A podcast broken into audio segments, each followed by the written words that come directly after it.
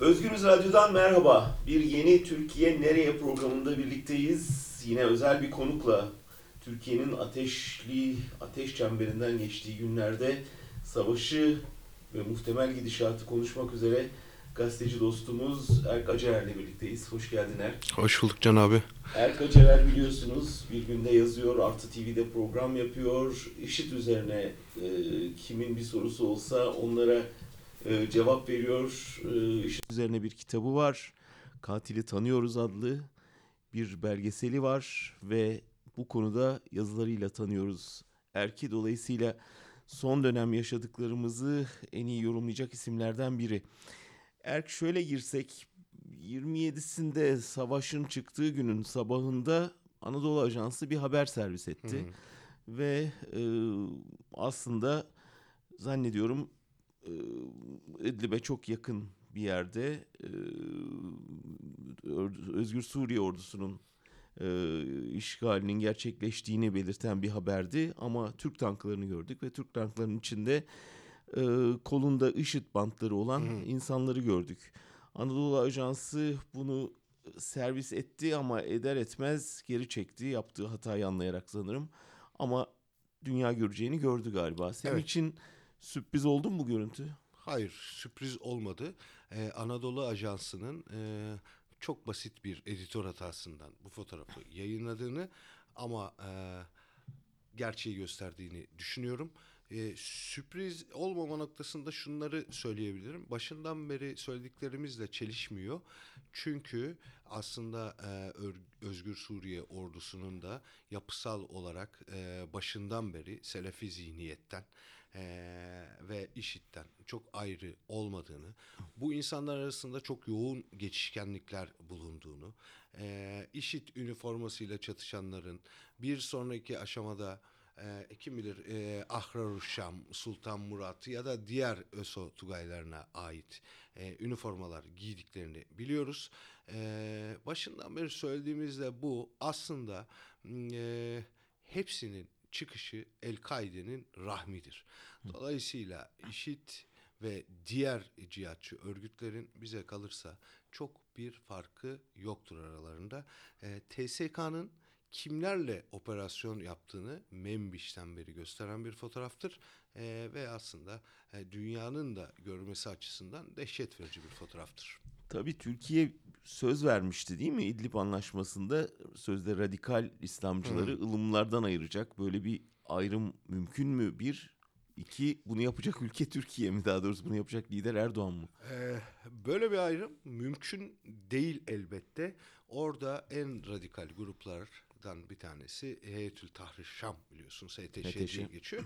Ve birebir Nusra ile El-Kaide ile e, örtüşen bir örgüt. Ama yine aynı noktaya geliyoruz. Bu örgütler arasında çok fazla geçişkenlikler var. E, ayırmak mümkün değil. Biz henüz Suriye çatışmaları başladığında ve IŞİD ortaya çıktığında sonra IŞİD terörist ilan edildiğinde şunu görmüştük. IŞİD militanlarının sakallarını kesip çok rahat Türkiye'ye geçtiklerini, e, ondan sonra e, Türkiye'de e, gizlendiklerini, sonra tekrar Suriye'ye geçip başka örgütlerle savaştıklarını e, ve bu sirkülasyonun devam ettiğini rahatlıkla e, söylemiştik. Bugün de hiç farklı değil durum. Yani biz aslında Suriye'ye giden tırları ilaç kutularının altında silah var derken bayağı Türk tanklarının içinden IŞİD militanı çıktı artık. Yani Ee, boyut atlamış durumda. Evet ve çok aslında çok enteresan bir durum var. Yani belki e, bunu biraz Libya'dan da e, okumak gerekiyor. Yani senin yaptığın haber e, işi de e, silah gidiyor. E, Ama bu bugün dünya kamuoyunun gözleri önünde gidiyor. Ve Libya'da çok daha farklı bir durum var. E, aslında Libya'ya silah satılıyor. Ve satılan e, silahlar, satılan savaş malzemeleri kimleri zengin ettiğini de canlı canlı izliyoruz. Çok yoğun miktarda kirpi gidiyor Ethem Sancı'ya ait. Çok yoğun miktarda İHA gidiyor. Bayraktar'a ait. E, Haziran ayında e, geçtiğimiz Haziran ayında e, El Saraç e, Türkiye'ye gelmişti İstanbul'da Erdoğan'la buluşmuştu. O gelmeden iki gün önce e, Erdoğan demişti ki biz Libya'ya e, silah satıyoruz. Oysa bugün e, o günlerde de yani 2011'den beri Birleşmiş Milletler Güvenlik Konseyi'nin e, silah ambargosu var. Yani Libya'ya. Yani bir kabustan söz ediyoruz aslında. E, ve e, durum giderek farklılaşıyor. Yani siz bu haberleri yapmayın derken aslında artık cihatçılar oradaki e, Libya'daki, İdlib'deki Türkiye ile TSK ile yan yana olan cihatçılar e, Twitter üzerinden, Facebook üzerinden her gün o kadar güzel görüntüler geçiyorlar ki. Yani o kadar e, e, ilginç haberler yapıyorlar Ama ki. bu yeni boyutu öyle değil mi? Yani Türk tankının içinde, silahlı kuvvetlere ait bir tankın içinde e, şeriatçı militanlar görmek bizim görmediğimiz bir fotoğraf. Görmediğimiz bir fotoğraf ama e, giderek de alıştığımız ve aslında çok da şaşırtmayan bir fotoğraf. E, bu, bu da çok sıkıntılı bir boyut. Yani şunu kanıksamışız aslında biz. E, nereden beri oluyor e, TSK ile ÖSO'nun bugün e, Su- e, Suriye Muhalif Ordusu'na dönüşen e, grubun e, ortaklıkları e, Membiş'ten beri oluyor. İşte e, e, Afrin var, e, Rojava var son dönem ve şimdi İdlib'de yoğun olarak görüyoruz. Ve e, gerçekten kol kola yürüyorlar. Bu adamlar radikal İslamcı. Kimse e, ılımlı muhalifler diye kimseyi aldatmaya kalkmasın. Bunu sadece biz bilmiyoruz. Biz ne bileceğiz? Biz gazeteciyiz yani. E, muhabiriz sonuçta gariban. Bunu dünya kamuoyu biliyor. Bunu e, Rusya biliyor. Bunu Amerika biliyor. Bunu Avrupa biliyor. Bilmemesi mümkün değil. E, dolayısıyla Peki göz mü yumuyorlar? yani e, tabii e, Avrupa'nın ikiyüzlülüğünü, e, oradaki e, çıkar anlaşmalarını, Amerika'nın durumunu bu- bunlar da göz ardı etmemek lazım. Rusya'ya bakın. Rusya İdlib'den Libya'ya cihatçı gitmesine göz yumuyor. Çünkü İdlib'in temizlenmesini e, istiyor. Dolayısıyla bu, bunların tümü çok kirli savaş an- anlaşmaları.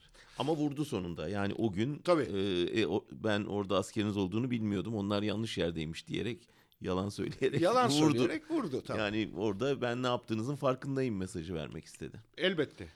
Ve Türkiye burada savunamadı kendini. Yani ne diyebilir ki sonuçta? Onu nasıl izah edebilir ki dünyaya? Evet biz cihatçılarla el ele savaşıyoruz orada diye. Ee, yani her seferinde şunu söylüyorlar. e, biz ılımlı e, e, İslamcıları konsolide ediyoruz ama e, yine aynı yere geliyoruz. Dünya kamuoyu böyle olmadığını görüyor. Orada HTŞ militanları var. Orada çok sert hani tırnak içerisinde çok sert çocuklar, çok öfkeli militanlar var. Ve bir Evet türlü. Evet, bir türlü e, silahsızlanmadılar yani. Peki şimdi e, Türkiye olması gereken yerde değil diyor ya şey Rus Dışişleri, Dış Savunma Bakanlığı'nın açıklaması. Yani Türk askeri orada olmamalıydı. Şimdi Türk askerinin orada cihatçıları savunur durumda olmasının e, nasıl bir şey yaratmasını bekliyorsun? E, hem diplomaside hem alanda. Ya bu işbirliğine mecbur mu Türkiye yoksa bir anda vazgeçip yönünü dö- dönebilir mi onlara da? Ya şimdi e, bir kere şunu görüyoruz biz e, alanda da bunu görüyoruz, e, masada da bunu görüyoruz E, ve e, içeride de AKP iktidarının kamuoyuna yönelik e, sözlerinde, ifadelerinde de bunu görüyoruz. Bir kere devlet aklı tamamen gitti. Yani burada aslında bir analiz e, yapmak bile e, çok dertli. Geçen hafta daha e, askerler orada vurulmadan Dışişleri Bakanlığı'nın sözcüsü e, dedi ki biz Türkiye'nin El-Kaide ile işbirliği yaptığını biliyoruz ve bunu görmezden gelemeyiz dedi. Şimdi zaten böyle bir e, tablo var gözümüzün önünde. E, ama Türkiye ne yazık ki bu işbirliğine devam ediyor ve e, durum biraz Neden farklılaştı. ediyor? Yani Ya- burada Türkiye'nin ideolojik iktidarın ideolojik saplantılarını saymazsak Ee, Başka ne gibi bir çıkarı var? şimdi, Şimdi iş biraz farklılaştı bana göre. Yani bir meseleyi de bu ideolojik saplantıların üzerine eklemekte yarar var. Ee, önce nasıl başlamıştık biz bu işe? İşte fetihçilik, Osmanlı rüyası, ihvan, ne Osmanlı rüyaları falan olmadı. İslam Yani Birliği. İslam Birliği filan, halifelik Evet. bu, bu olmadı, gerçekleşmedi. Ve sonrasında e, dedik ki Suriye'de olmak için işte terör koridoru var. Terörden IŞİD dahil e, PKK'den, YPG'den her yeri temizleyeceğiz. E, e, bu nedenle buradayız. Şimdi döndüğümüz nokta tekrar savaşın ilk başlarındaki gibi. Esad halkına zulüm yapıyor. Evet ona Biz döndü. Suriye'de olmalıyız. Şimdi yani burada e, zaten çok büyük bir tutarsızlık ve çelişki var. Bana göre e, çok fazla göçmen sayısı var. Yani göçmen olarak adlandırmak da doğru değil aslında İdlib'dekileri. Çünkü e, Suriye'nin dört bir yanından e, Suriye temizlenirken e, cihatçıların toplandığı yer İdlib oldu. Ee, daha geçen Ağustos'ta yine Birleşmiş Milletler Güvenlik Konseyi bir rapor yayınladı ve dedi ki burası Afganistan'dan e, önde bir cihatçı çöplüğüne dönüştü dedi. Şimdi e, Türkiye'de zaten Reyhanlı'da işte Antep'te, Kilis'teki durumu biliyorsunuz. E, hepsini sığınmacı olarak adlandırmak da doğru değil. Çünkü Reyhanlı'nın durumunu bir anlatırız belki. E, oradaki e, bulunan insanların yüzde doksanı e, Suriyeli, e, ihvancı geleneğinden gelen, e, cihadizme yakın aileleri e, savaşmış insanlar. Türkiye'nin artık çok daha fazlasını hem radikalizm açısından hem de göç açısından kaldırmayacağını AKP iktidarı da biliyor. Şimdi biraz e, İdlib'de aşağı tükürseniz sakal, yukarı tükürseniz bıyık durumu yaşanıyor. Rusya bunları e, süpürüyor. E, Suriye destekli, e, Rusya destekli Su- Suriye ordusuyla beraber. E, ve gelecekleri yer aslında kimsenin almayacağı da belli bunları. Gelecekleri yer e, ne yazık ki Türkiye'dir Türkiye. kalanlarında. Peki o zaman bu senaryoya bakalım. Yani Türkiye geri çekildi. Birinci senaryo. Hı hı. Ee, bir şekilde 5 Mart'ta Putin ikna etti. Dur burada diye. Daha fazla kayıt verme, kayıp vermemek için geri çekildi ve İdlib düştü. Hı. Bu durumda söylediğin şey olacak. Yani akın akın buraya gelecekler. Kesinlikle böyle olacak. Yani bu, bunun e, başka alternatifi e, bu- bulunmuyor. Yani bu, bu insanlar buhar olmayacaklar. Suriye süpürüyor, Rusya Peki süpürüyor. bunu iç politikada kullandığını gördük Erdoğan'ın daha önceki seçimlerde. Yani oradan gelenleri Reyhanlı'dan başlayarak İstanbul'a, Ankara'ya kadar. ya e, aslında Senin kitapta bunu anlatıyor Evet aslında. aslında e, yani siyasal İslam'la kurgusunu iyi yaptı Türkiye'de. Yani AKP iktidarıyla birlikte. E, bir kere bakın e, demografiyi değiştirdi öncelikle. AKP e, iktidarı istediği gibi bir kitleyi Suriyeliler üzerinden de yarattı bir yanıyla. E, yani demografinin değişmesi çok tehlikeli bir şeydir. E, şöyle okuyabiliriz demografinin değişmesini. Biz bunu e, 2016 yılında e, Maraş'ta gördük. E, 2700 e, kalan Alevi yurttaşının olduğu bir bölgeye cihatçı kampı yapmak istediler ve yaptılar. E, bunu Kürt bölgelerine yakın yerlerde gördük biz. E, bunu bakın sekülerlerin yaşadığı yerlerde gördük. E, siz e, getiriyorsunuz e, cihatçıları e, Dikili'de bir kamp yerine koyuyorsunuz. Yani şu şey, şey demek art, e, aslında e, Alevi'ye e, karşı cihatçı, e, bira içene karşı cihatçı, Kürde karşı cihatçı. Yani Türkiye'de aslında çok tehlikeli bir oyun oynuyorlar. 2010 yılından beri ve bugün gördüğümüz üzere bu oyun genişleyerek sürüyor. Peki ikinci senaryo Türkiye bıraktı Rusya bir şekilde yürü dedi ve yürüdüler. Burada Suriye ile bir çatışma ihtimali ve orada cihatçılarla tam bir artık kenetlenme halinde rejime karşı bir güç birliği ihtimali var mı önümüzde? Ee, yani bu, bu- e, bunu çok zor görüyorum çünkü e, sadece mesele Suriye ile e, e, bitmiyor yani. Suriye Suriye ile biz meseleyi çözebilseydik bugün hava sahası hava sahası e, açık olacaktı. Yani bizi baş başa bıraksalardı e, Rusya e, buna müdahil olmasaydı hava sahası açık olacaktı ve biz Suriye ile kapışacaktık. Dolayısıyla böyle bir seçenek yok. Orada e, biraz şuna döndü işler. E, artık e, vekalet savaşlarının da sonuna gelindi. Yani bir e, bölgeler ve ülkeler e, savaşı yaşanıyor. E, tabii buralardaki işbirliklerinin e, e, nasıl olacağına da e, dikkat etmek lazım. O yüzden hep cihatçılar çok sıkıntılı diyoruz başından beri. Peki şöyle bir üçüncü senaryo ihtimali var mı?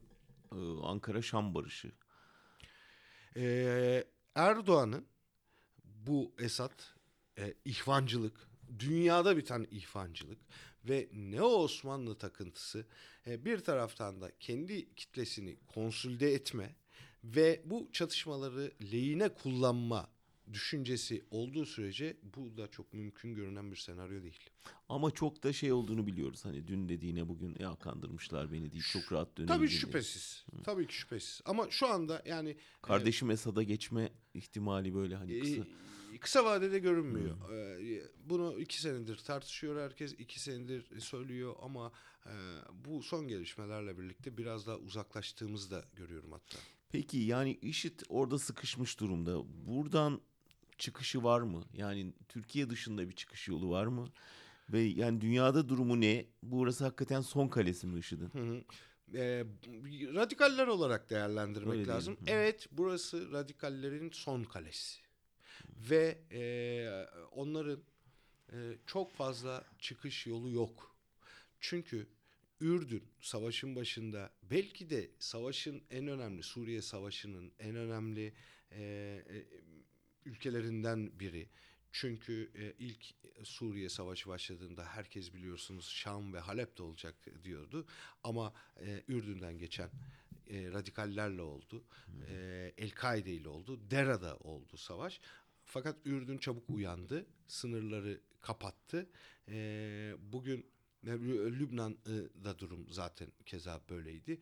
E, Irak'ta iç karışıklıklar e, Suriye Savaşı'ndan önce de devam ediyordu. Dolayısıyla zaten yol yoktu. E, son e, 7 senede de e, değişen, farklılaşan çok bir şey olmadı. E, buna şuradan da bakabiliriz aslında.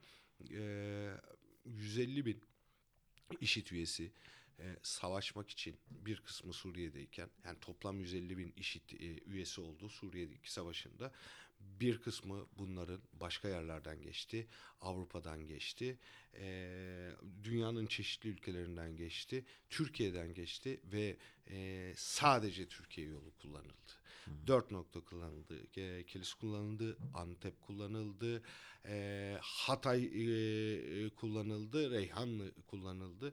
Dolayısıyla e, hani şimdi bakıp da bu adamlar bu kadar buradan geçerken sınırlar kapalıyken bir daha bu adamlar bu yollardan başka yollardan başka yerlere dağılacaklar demek e, e, harita üzerinde çok gerçeği yansıtmıyor. Peki yani sen bütün örgütün kuruluşundan bugüne seyrini izledin aslında. Buradan nereye yani gerçekten bu hareket burada sönüp dağılır mı askeri bir yenilgiyle yoksa başka bir forma mı bürünür? Ee, Türkiye'nin hamiliği ortadan kalkarsa ya da devam etmesi koşulunda ne olur? Yani bu bir şeyin sonuna mı geliyoruz yoksa yeni bir şekle dönüştüğü bir noktada mıyız acaba? Ya ben e, ne yazık ki m, bu yaşadığımız süreci biraz 3. Dünya Savaşı diye e, adlandırmayı doğru biliyorum. Ve e, bu savaşın bir süre daha devam edeceğini, aparatlarıyla devam edeceğini de görebiliyoruz alanda da. E, dolayısıyla e, IŞİD'in ya da e, daha doğru bir ifadeyle radikalizmin e, bugünden yarına sönümleneceğini söylemenin e, doğru olacağını ve gerçeği yansıtacağını düşünmüyorum. Şimdi El-Kaide çıktığında biz e, yani de, bu işi araştıranlar değil sadece dünyadaki toplumlar şunu söylemişti. Yani dünyanın en sert örgütü işte e, ikiz kuleleri yıktılar, kendilerini patlatıyorlar. Daha serti olmaz. Ama sonrasında biz kafeslerde insan boğanları, insan yakanları, e, askerlerin altına e, bomba koyan militanları gördük. IŞİD'den söz ediyorum. E, şu- bundan daha ötesini görmeyiz demek keşke dünyada e, gerçekçi bir hayal olabilseydi. E, örgütün, IŞİD'in evrildiğini düşünüyorum, dönüştüğünü düşünüyorum ve e, her şeyin ötesinde aslında e, savaştaki e, akıbetlerinin de dönüştüğünü işte ağanın fotoğrafı üzerinden söyleyebiliriz. Fakat ruh halinin hep kalıcı olduğunu iddia ediyorum. Yani e, IŞİD sadece e, alanda olan bir silahlı güç değil, aynı zamanda çok tehlikeli bir felsefedir.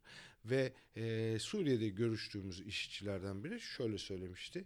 Biz Anadolu'ya, Türkiye'ye, Suriye'ye Selefizmin bu felsefenin tohumlarını attık. Bu tehlikeli bir laftı ve ben onun e, söylediği bu tehlikeden bakıyorum biraz meseleye.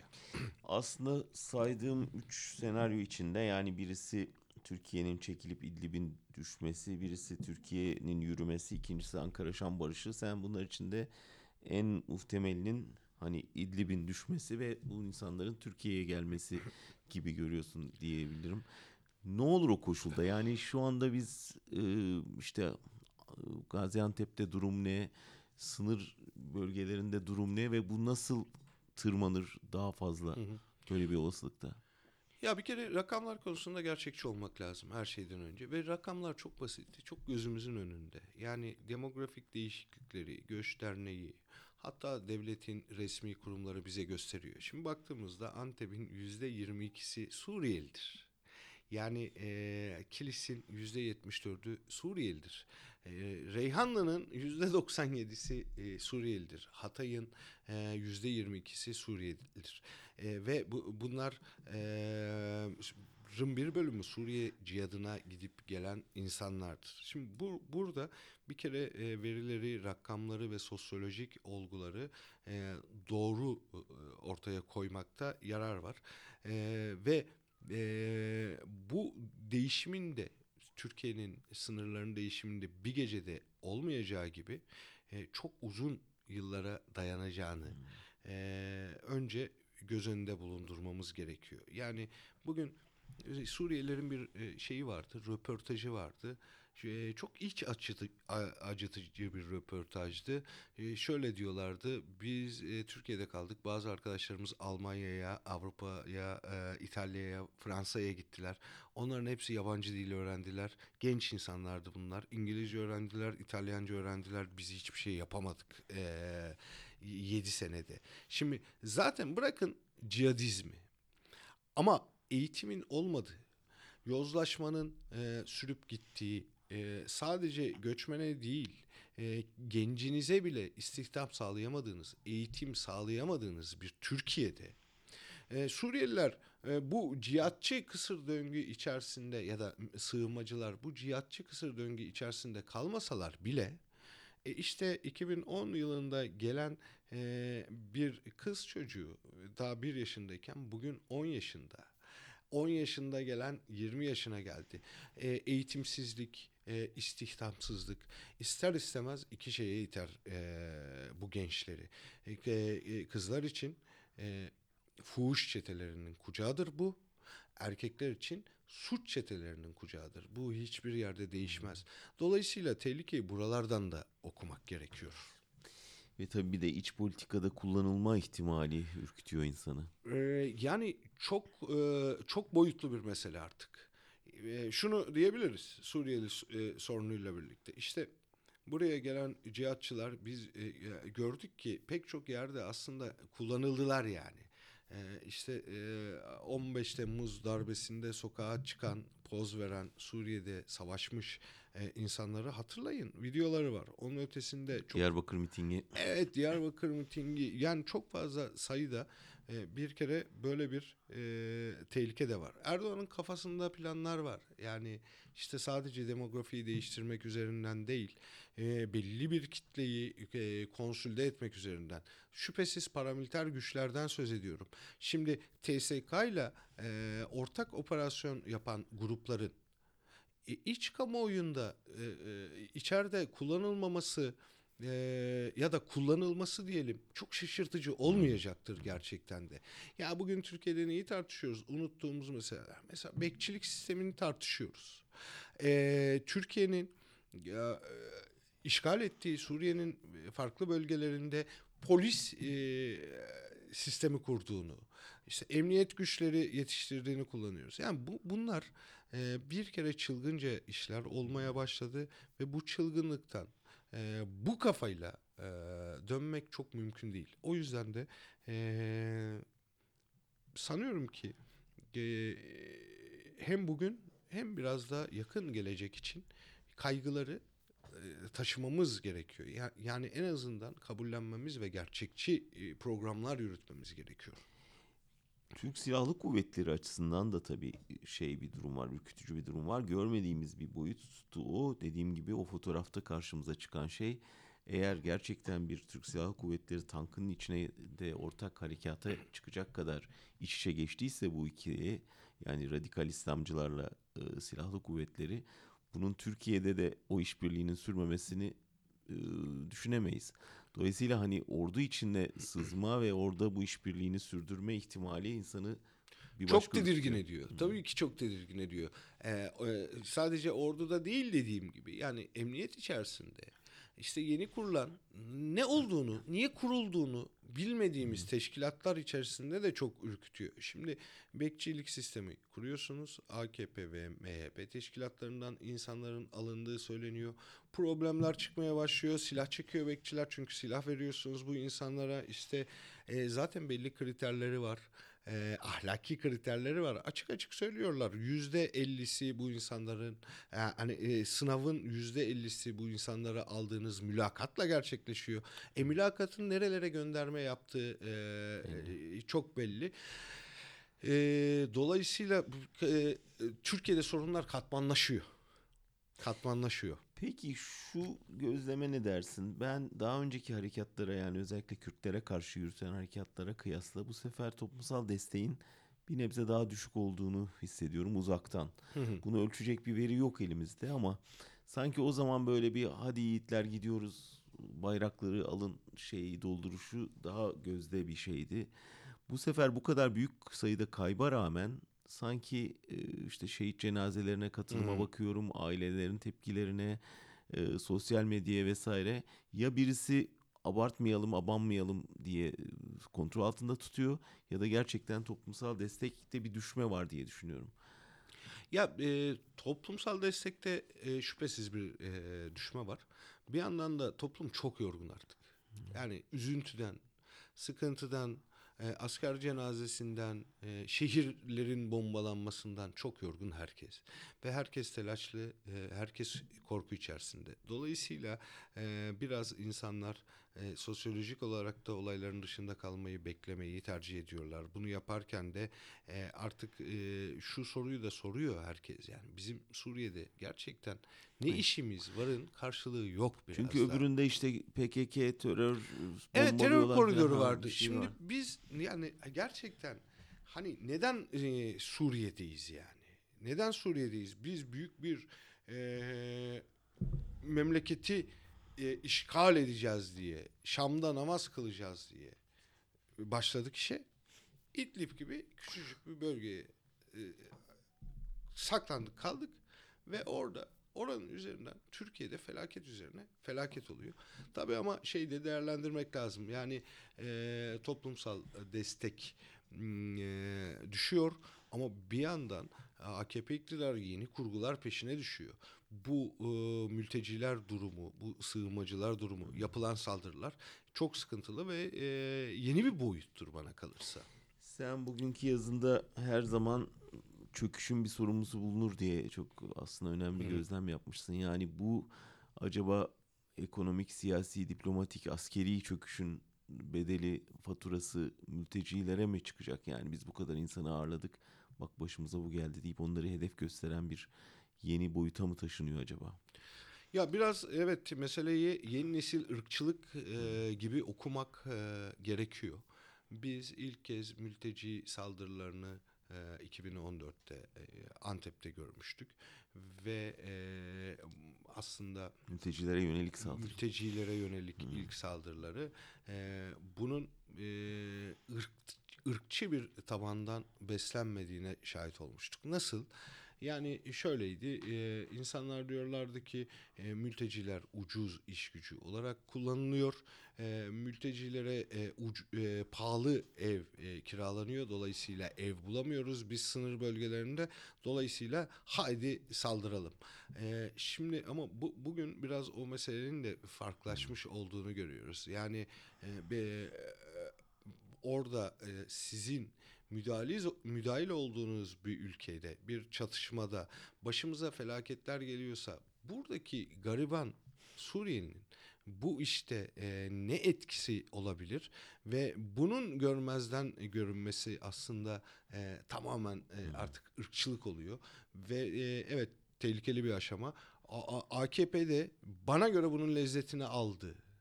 Yani iki gündür bunun lezzetini aldı. Şimdi bunun e, üzerinde e, hayır e, bunlar insanlar e, bunları yaşatmak durumundayız. E, bu, bu, bu kara lekeleri toplumun üzerine bir kez daha bir kez daha Maraş'ta Çorum'da olduğu gibi sürdürmemeliyiz. E, sesini çok yükseltmeliyiz bence. Yoksa e, çok yeni felaketlere gebe. Şimdi sınırdan dönen, dönen mülteciler ne olacak? Çok ağır. Nasıl yaşayacağız yani Evet. birlikte? Evet o dediğin hani selefiliğin biz tohumlarını ektik lafı bir yerde buradan da çıkıyor. Yani ırkçı bir damar hemen kendini gösteriveriyor. Hemen. Değil mi? Ne Yani yazık ki. Hani Ruslara karşı bile hani bak Rus şeyi göndermeleri falan bir anda değişiveriyor.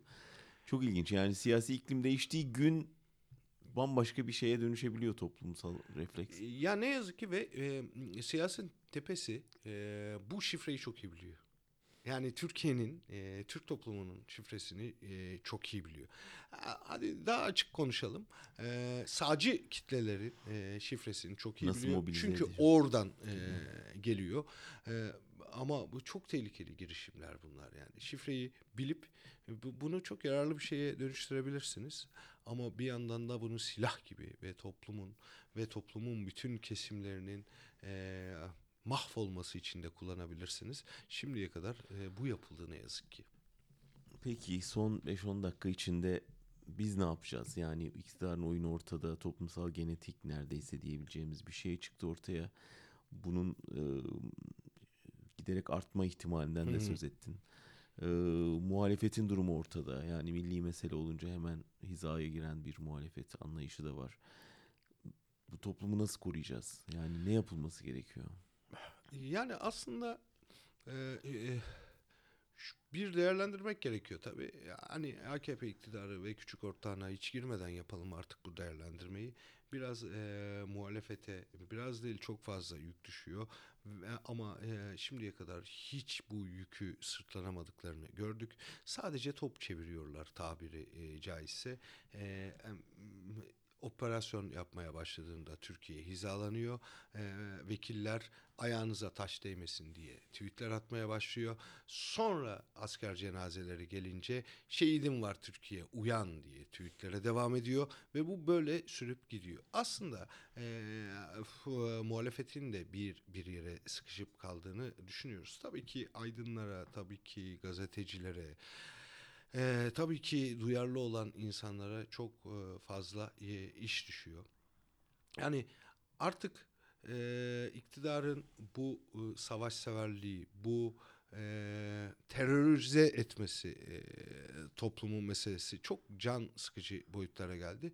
Ve benim bildiğim tek panzehiri var bu işin. Yani konuşmak, sesini yükseltmek ve topluma e, mümkün olduğunca e, bunun böyle olmadığını anlatmaya çalışmak ama bunu samimiyetle yapmak. Yani e, e, biraz muhaliflere e, ses gibi bu ama e, etrafından dolanmamak gerekiyor duvarların. Yani verildiği kadar muhalefetle yetinmemek gerekiyor.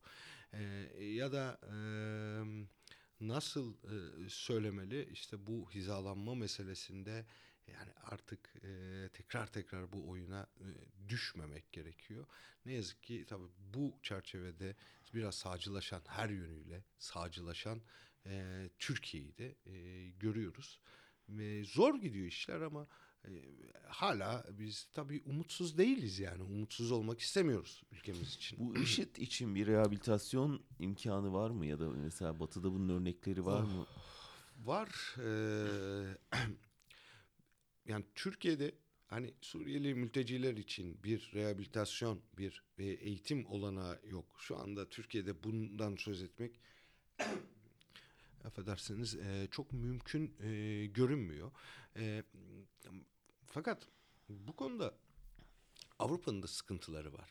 Yani Norveç'te uygulanan bir sistem var. Bu işe yarayan bir sistem aslında.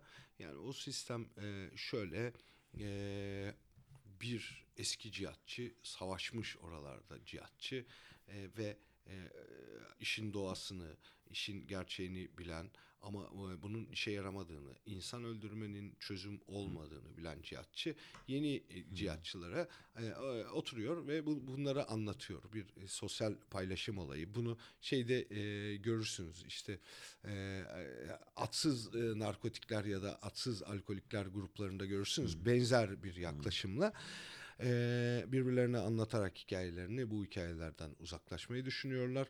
E, evet yani Norveç gibi ülkelerde bu işe yarar ama Avrupa'nın da bu konuda e, romantizmini ve ikiyüzlülüğünü göz ardı etmememiz gerekiyor. Bakın hala İdlib'de e, olanlara Halep'te bir süre önce yaşananlar gibi bakıyorlar. Hala beyaz baretlerin bir kahraman olduğunu, hala bu kahramanlık e, öyküleri e, üzerinden bir siyaset devşirilmeye çalıştığını görüyoruz. Hayır. Yani bunlar cihatçı insanlar. Bunlar kafa kestiler. Bunlar savaştılar. Bunlar sınırları, demografileri, insan hayatlarını bozdular. Dolayısıyla neyin ne olduğunu ortaya koymak gerekiyor. Brüksel'de 6 ay önce bir görüntü gördüm. Ee, Türkiye'de olsa gerçekten kıyameti e, koparacağımız bir gö- görüntü. Hmm, Baştan aşağı beyaz ihram giymiş. Ee, Selefi sakalı olan nedir o? Bıyığı olmayan sakallı bir kişi. Ee, yanında e, belli ki ekürisi. Ee, bir deyim yerindeyse merdiven altı medresede öğrencilerini toplamış ve hi- hiç kimse de sesini çıkarmıyor. Şimdi e, yani biraz sosyolojik olguları çalışmak, üzerinde durmak ve tanımları net ortaya koymak gerekiyor. Romantizmle işlerin yürümediğini de görüyoruz yani Avrupa'da da. Evet çok şey bir tablo beklemiyor bizi. Hani ümit var mesajlar E, vereceğimiz bir tablo evet yani görünen değil mi? e, evet Yani. ne yazık ki öyle ama hep e, şunu da söylerim ben e, bunların üstüne E, işte Suriye'de de bir İdlib kaldı yani Suriye bile neredeyse şu kaosu atlattıktan sonra düzeliyor gibi bundan e, 6 yıl önce Balat'ta bir Suriyeli ile röportaj yapmıştım demişti ki e, ben Allah Ekber denilerek adam kafası kesilen bir yere dönmek istemiyorum e, demişti. Ama şimdi biz Şam'da, Halep'te o tablodan uzaklaşıldığını da görüyoruz. E, e, e, dünyanın her yerinde bu tip kıyımların, bu tip iktidarların olduğunu da biliyoruz. E, zamanı gelince her şeyin bir anda toparlandığını da biliyoruz. Türkiye gibi ülkelerde de biraz daha durum ilginçtir. Bir gecede toparlanır. Dolayısıyla evet ümitsiz bir durum var. Karanlık bir tablo var.